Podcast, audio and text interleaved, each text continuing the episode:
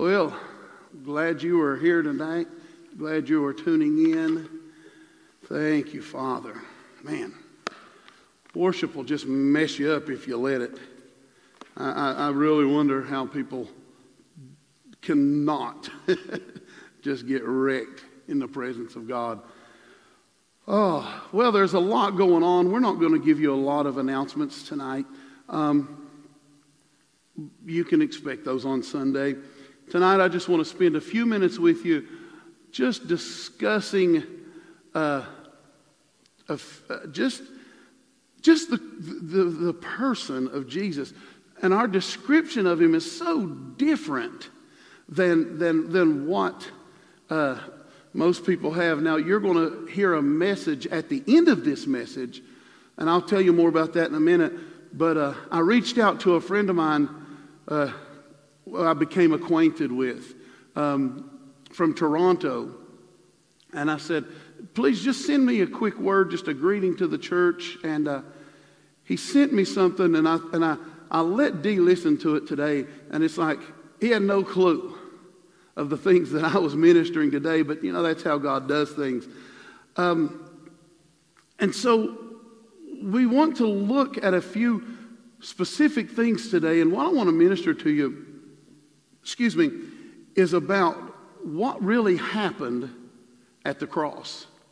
What really took place at the cross? Because I think so many times we, we, we think, well, Jesus hung and he was beaten and he was crucified, and, and, but we don't understand what that did to us. See, the cross did something to us. And, and so many times we think, well, it, we did it to Jesus, and, um, but no, it, it did something to us. And so the first thing, place I want to start today is John chapter 1, verse 29. I'm just going to grab my water here real quick. oh. That music got me messed up, forgot my water. John chapter 1, verse 29, and I'm reading out of the voice translation for this one. And it goes on to say that the morning after this conversion, John sees Jesus, conversation, I'm sorry, John sees Jesus coming toward him, and in eager astonishment, he shouts out. Now, this is the declaration of the one crying in the wilderness. This is the declaration of the one who was sent to precede Jesus' coming and to tell everyone about Jesus' coming. And, and he says, Look, this is the man, this man is more than he seems. I love how the voice puts it there. He said, Look, this man is more than he seems. He is the lamb sent from God, the sacrifice to erase the sins of the world. Now we know what the King James Version says. The King James Version says, Behold the Lamb of God which comes to take away the sin of the world. But I love how the, excuse me, I love how the voice puts it there. It said, This man is more than he seems. He is the Lamb sent from God, the sacrifice to erase. See, sometimes you got to remember something. Our sin to us and to humanity, it was written on tables and it was written on stone. And, and, and, and here's the thing that Jesus came to do He came to erase something. You see, when it's erased off the paper, it doesn't exist anymore. There is no more writing left there because the writing that was writ against us has been completely wiped away because the Lamb has come. and see, Jesus not only came to die for our sins, but he came to erase them, to remove them, to take them away. So many times we get on this thing, well, Jesus came to take my sin. Well, he did more than take your sin, he came to eradicate sin in its entirety. And so many times we glory in salvation and we glory in all this thing, but we struggle with the reality that Christ has forever settled the sin problem. I don't know about you, but I, you could shout. I, I can hear it all over. He came to eradicate, He came to take away the sin of the world. And so, what does the cross on today when we, we, we set aside to honor the crucifixion? Now, we, we, know that, we know this is probably not the day it happened. Um, besides, tomorrow would be the Sabbath, anyhow. But we're not getting into that. This is the day we've set aside to celebrate it.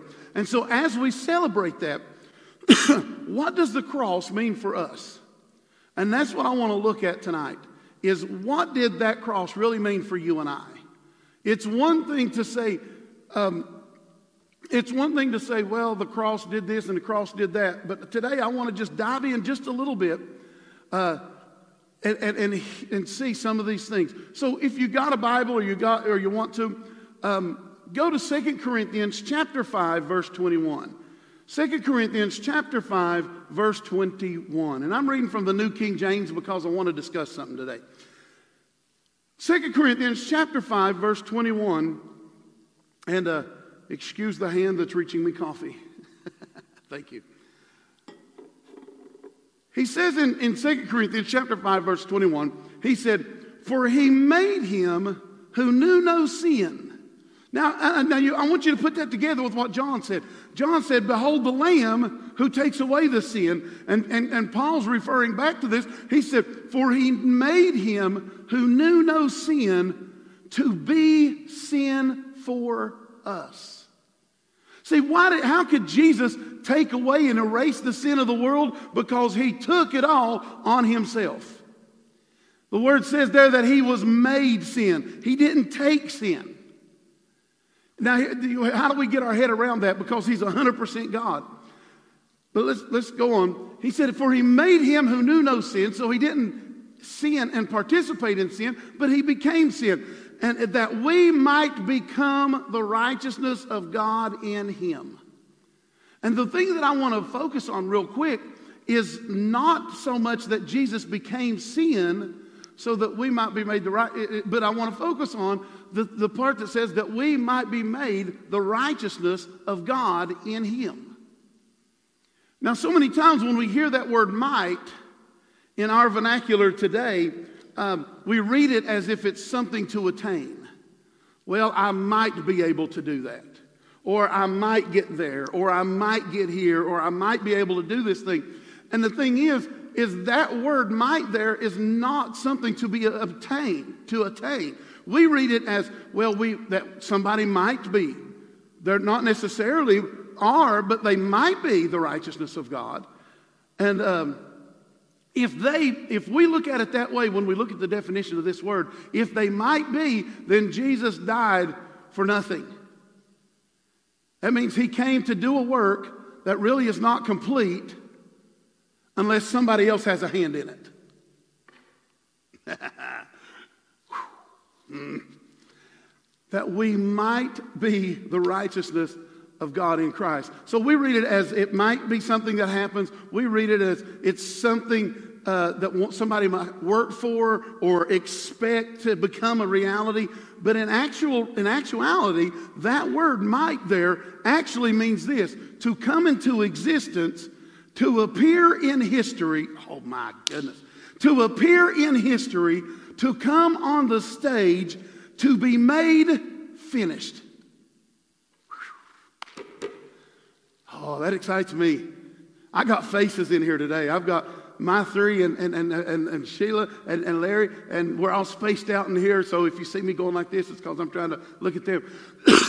but here's what that word says. So what that Paul's really saying here is Jesus became sin for you and I, even though he never sinned himself. He never participated in sin, but he became sin.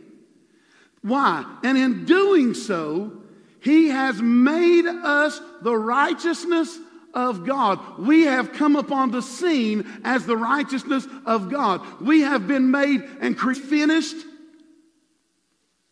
That's what he means here. That word might means to be made finished. And Jesus said, What?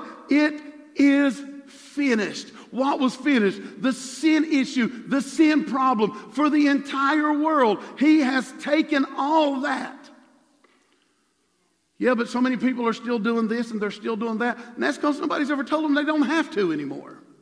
Eh. If we would, I'm not going to get into that. It's finished. It's funny that the word might means finished. One of the definitions is finished. Go, if you will, to Romans chapter 5. I only got a few verses tonight. Romans chapter 5, uh, verses 18 and 19. I'm reading out of the J.B. Phillips translation here. And while you're flipping or while you're looking, uh, don't forget, get your elements for communion. We're going to take communion together as a family. Uh, but Romans chapter 5, verses 18 and 19, and I love how the Phillips translation puts it here. He said in verse 18, We see then that as one act of sin exposed the whole race of man to judgment, to God's judgment and condemnation. So one man's sin exposed everybody. Now, because of the sin of Adam, we have to get that.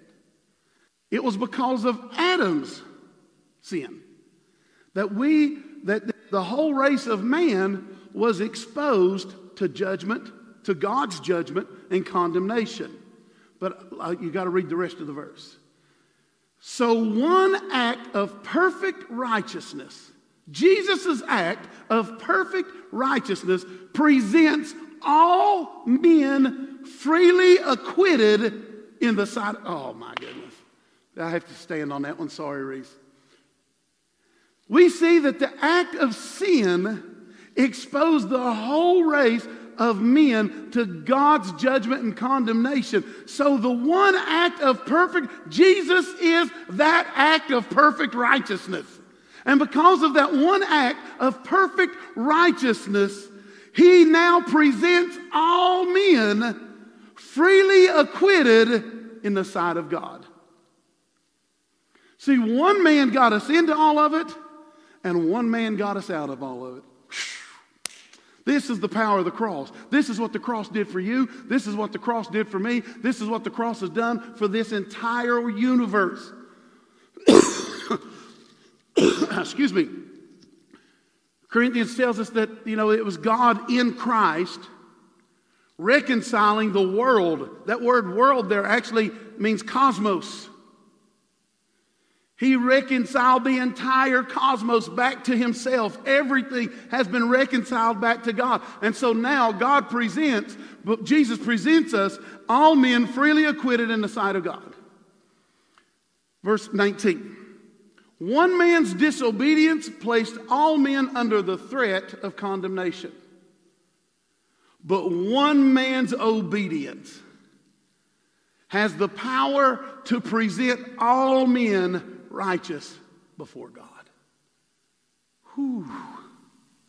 Oh, that wrecks me just thinking about it. One man got us in, one man got us out.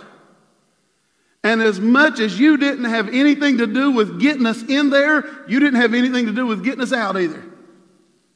it was all Jesus. See, the power of the cross means the power was taken out of our hands and placed in the sovereignty of God. Mm. Go to 1 Peter chapter uh, 3. 1 Peter chapter 3. And I'm just dropping this on you today. This is actually my last scripture. Because it's, it, it, this is just the power of the cross. 1 Peter chapter 1 Peter chapter 3, verse 18. I'm reading this out of the Passion Translation. Christ suffered and died for sins once and for all. It was Christ's suffering. It was Christ's death. Now, the word, we, I'm not going into it tonight, but the word tells us that we have been co crucified, that his sufferings were our sufferings. His death was our death. His resurrection was my resurrection. His seated into the throne, Ephesians tells me that now I'm seated on the throne with him. The word Ephesians says that we have been seated together with Christ in heavenly places. Glory. Christ suffered and died for sins once and for all. The innocent for the guilty. That's what we were. We were guilty. But the innocent took our place. Now, why did he do it? Now, I, lo- I love the rest of this verse. Why did he do it? To bring you near to God by his body being put to death and by being raised to life by the Spirit. The whole purpose of the cross was to bring you and present you before your Father as if sin was never an issue in your life. Glory. That's the power of the cross. That's what it did. It's not what, and it's what it continues to do in us and what it's doing for, through us every day as we continue to have our minds open and the realization come to our hearts and our understanding of who we are and who we are in Him and who He is to us and how He actually sees us. Let me read that again. 1 Peter chapter 3, verse 18. Christ suffered and died for sins once and for all. So you don't have to suffer and die for him anymore. It's already been done. The innocent for the guilty. To bring you near to God by his body being put to death and by being raised to life by the Spirit. The power of the cross has brought you near to God. Now, I don't know where you're sitting today, and I don't know what you're going through. And we live in a turmoil time, a tumultuous time right now, and there is all kinds of craziness going on. And people say, I feel far from God. Folks, you are never, ever, ever far from God because what Jesus did in his body and in his resurrection brought you near to God. Glory to God. That makes me want to shout. His body and his resurrection brought you and I near to God. We aren't far from God. God is not far from us. Sometimes I feel like God's so far away. It's because we've let the enemy, the Bible says that the enemy of this world blinds our minds to what this truth is. Sometimes we just need to take the blinders off. I want to tell you a real quick story uh, before I'll introduce this video. Uh, and it's a story that, that I came across a while back, several years ago, actually, from Dwight L. Moody. Um, and he tells the story of a young man who didn't want to serve in Napoleon Bonaparte's army.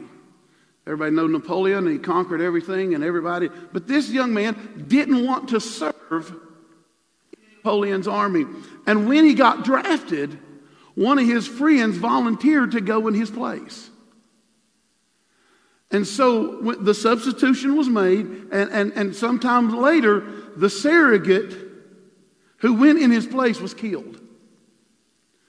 Well, the same young man who got drafted originally, through some clerical error, got drafted again.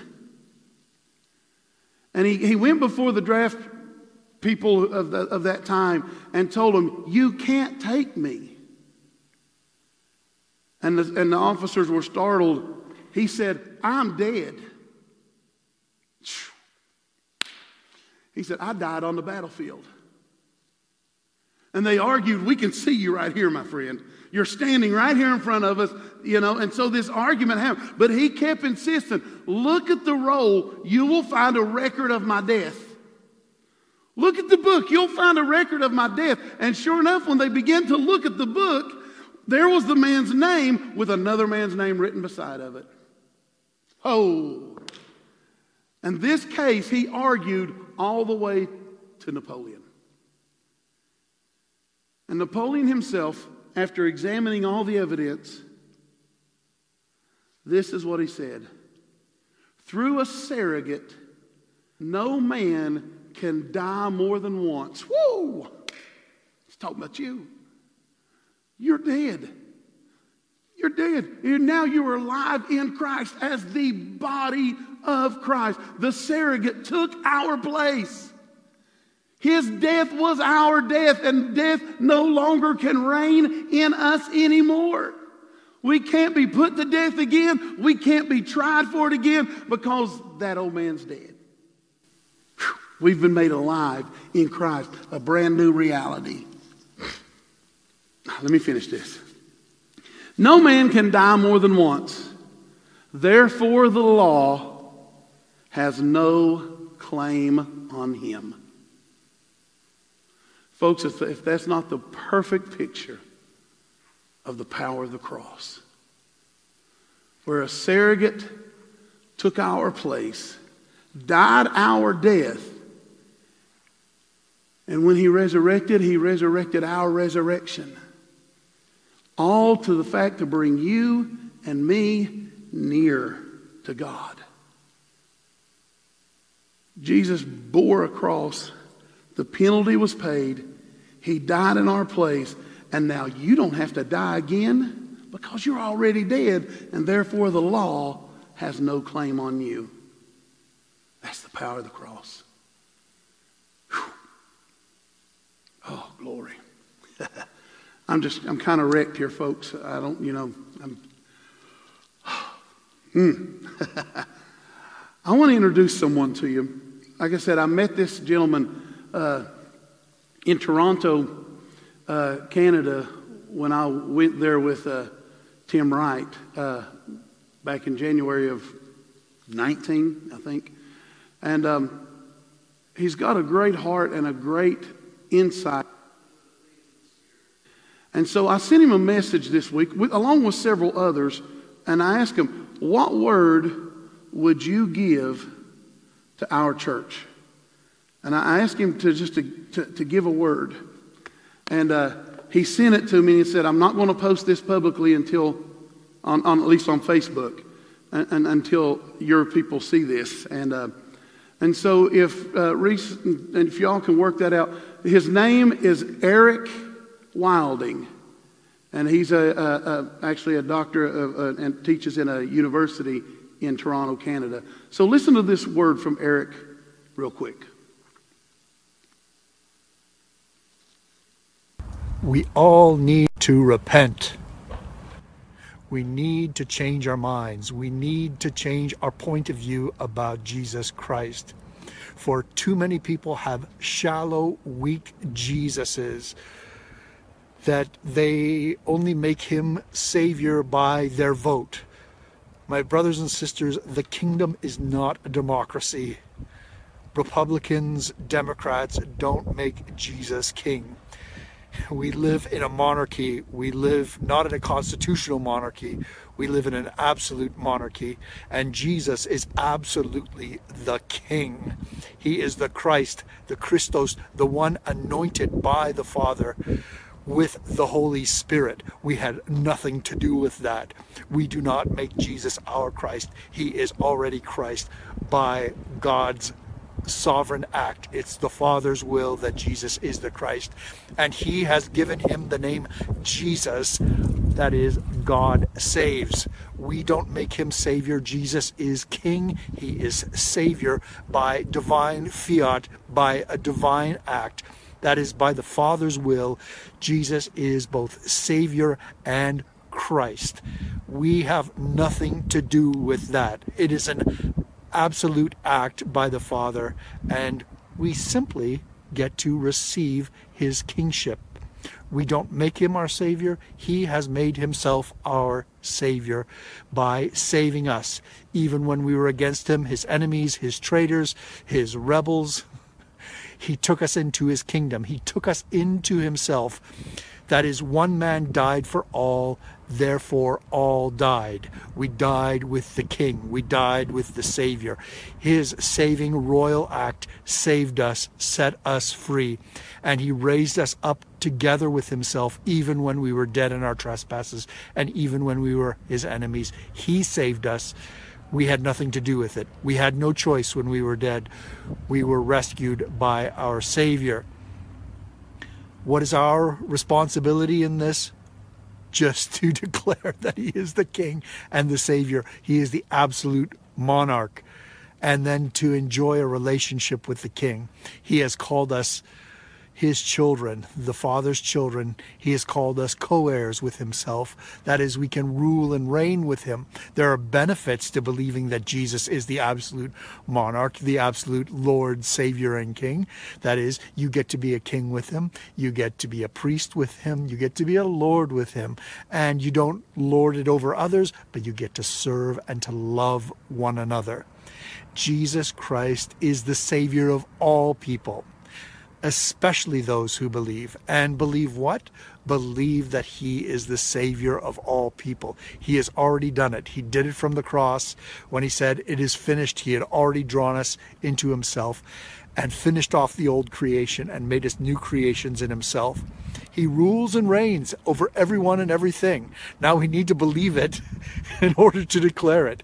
We need to repent, change our minds of this weak Jesus, uh, just uh, trying to get some votes, to win some votes. We need to declare the King who has won everyone and everything in himself and raised them in himself to new life, to share that life with the Father. So I bless you, brothers and sisters, on this Good Friday in Jesus' name.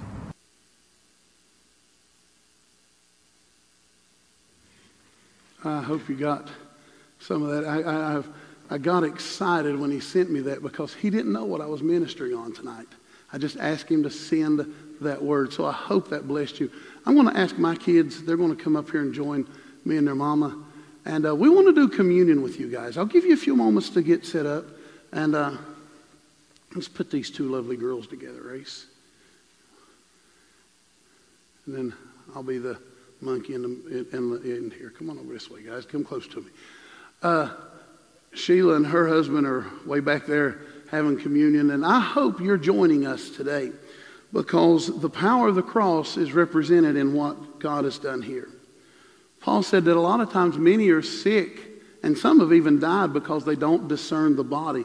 One thing the Lord started talking to me about several years ago was communion is our common union. So not only are we representing Jesus' body and blood, but we're representing each other because we are the body of Christ. So this body is you, this body is me, this body is you. And we are receiving each other. Not only are we participating in Jesus' blood and in Jesus' body, but we're participating in each other. And uh, so, with that said, the word tells us that the same night in which Jesus was betrayed, that he took a bread and he broke it and he passed it out to those who were there with him. And he told them, he said, This is my body, which is broken for you. He said, Take and eat. And he told them to do it until the day he comes. This is the body that was broken for you.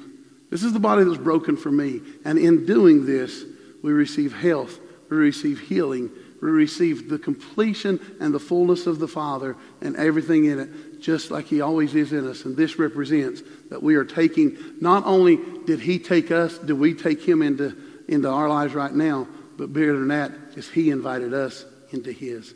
So take the bread and enjoy the body of Christ. mm. And then He took the cup. When He had supped, he, he said, This is the blood of a brand new covenant. Something that had never been. The finished work that has come on the scene. He said, Take and drink. And in this blood, there's health there's healing, there's unity, there's antibodies. Viruses are broken because of the blood of Jesus. And so I invite you, let's enjoy the blood. oh, thank you, Lord. Thank you, Father. Listen, I'm so glad you guys can go back. I am so glad, and I hope you received something here tonight. I hope God has blessed you. Uh, well, I know He has because you're alive. But I pray that this message has brought you and encouraged you to realize who you really are in Christ. Don't forget, join us Sunday morning for our Easter live stream. I know it's difficult. We want to be together in Easter time. We want to uh, be there, but you know what? We're still together. There, just like there's no separation between us and God, there's no separation between you and I right now because the body is the body and you can't separate us. And so, with that, as we say here every week, you are blessed whether you like it or not, so you may as well enjoy it. Amen. I'll see you Sunday morning at 10 a.m. for Easter Live.